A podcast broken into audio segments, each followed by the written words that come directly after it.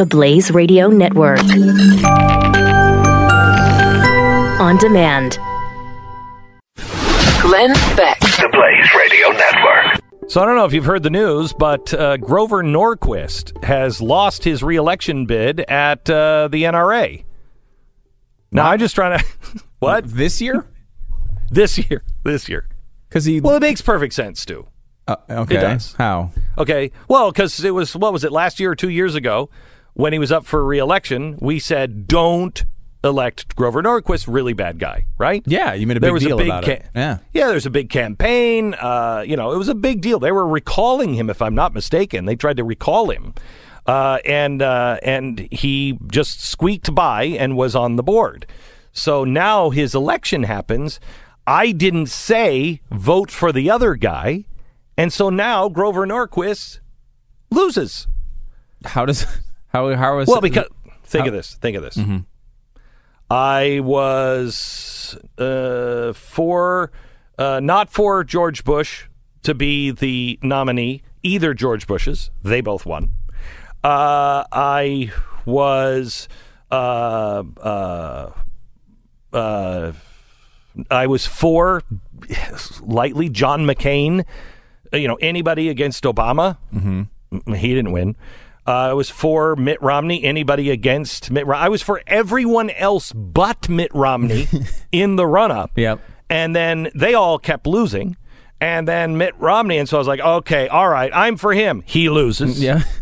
I am for Ted Cruz. I campaign for Ted Cruz. He goes down in epic flames. Okay? people, this is not true, but people say that I was for Hillary Clinton. Well, what happened? She lost.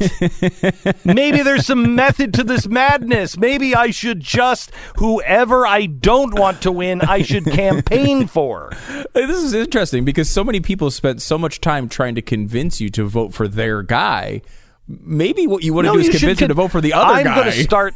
I am going to start selling uh, my endorsement to people you don't want to win. So, in other words, I'll take the highest bid. I won't take money from Hillary Clinton, but I would have taken it from Donald Trump to endorse Hillary Clinton. sure, sure. If that means she loses, yeah, uh-huh. okay, I'll do it. Yeah, I'll take that money. so you're like you're now outwardly advertising yourself as the kiss of death. Yeah, I'm. I, I like to refer to myself. You've heard of angel investors? Yeah. I'm kind of like I'm looking for angel of death investors. so I'm I'm like if you want to invest in the angel of death, I'm here for you. My my political kiss destroys a career. This is a great new business line to go into. I think it is. I think it is. I don't know if it's entirely legal, but we just won't talk about it. We'll just joke about it like it's like we're thinking about doing it, and then we'll throw everybody off the track. We used to say this about uh, when the, the Devil Rays, the Tampa Bay Devil Rays, were the Tampa Bay Devil Rays, and they were really bad, and they had uh, Tropicana Field. And we used to joke that it was actually Minute Maid who bought the rights and then just named it Tropicana Field. That's right? Yeah. That's what you should do. This is great. I know. I know. I know. I know. I don't know. I I think think, that's this is a- a, legitimate new business line for you.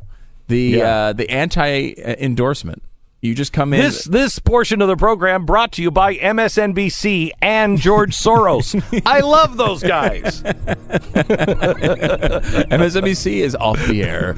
Woodrow Wilson was the greatest president of all time. Glenn Beck. The Blaze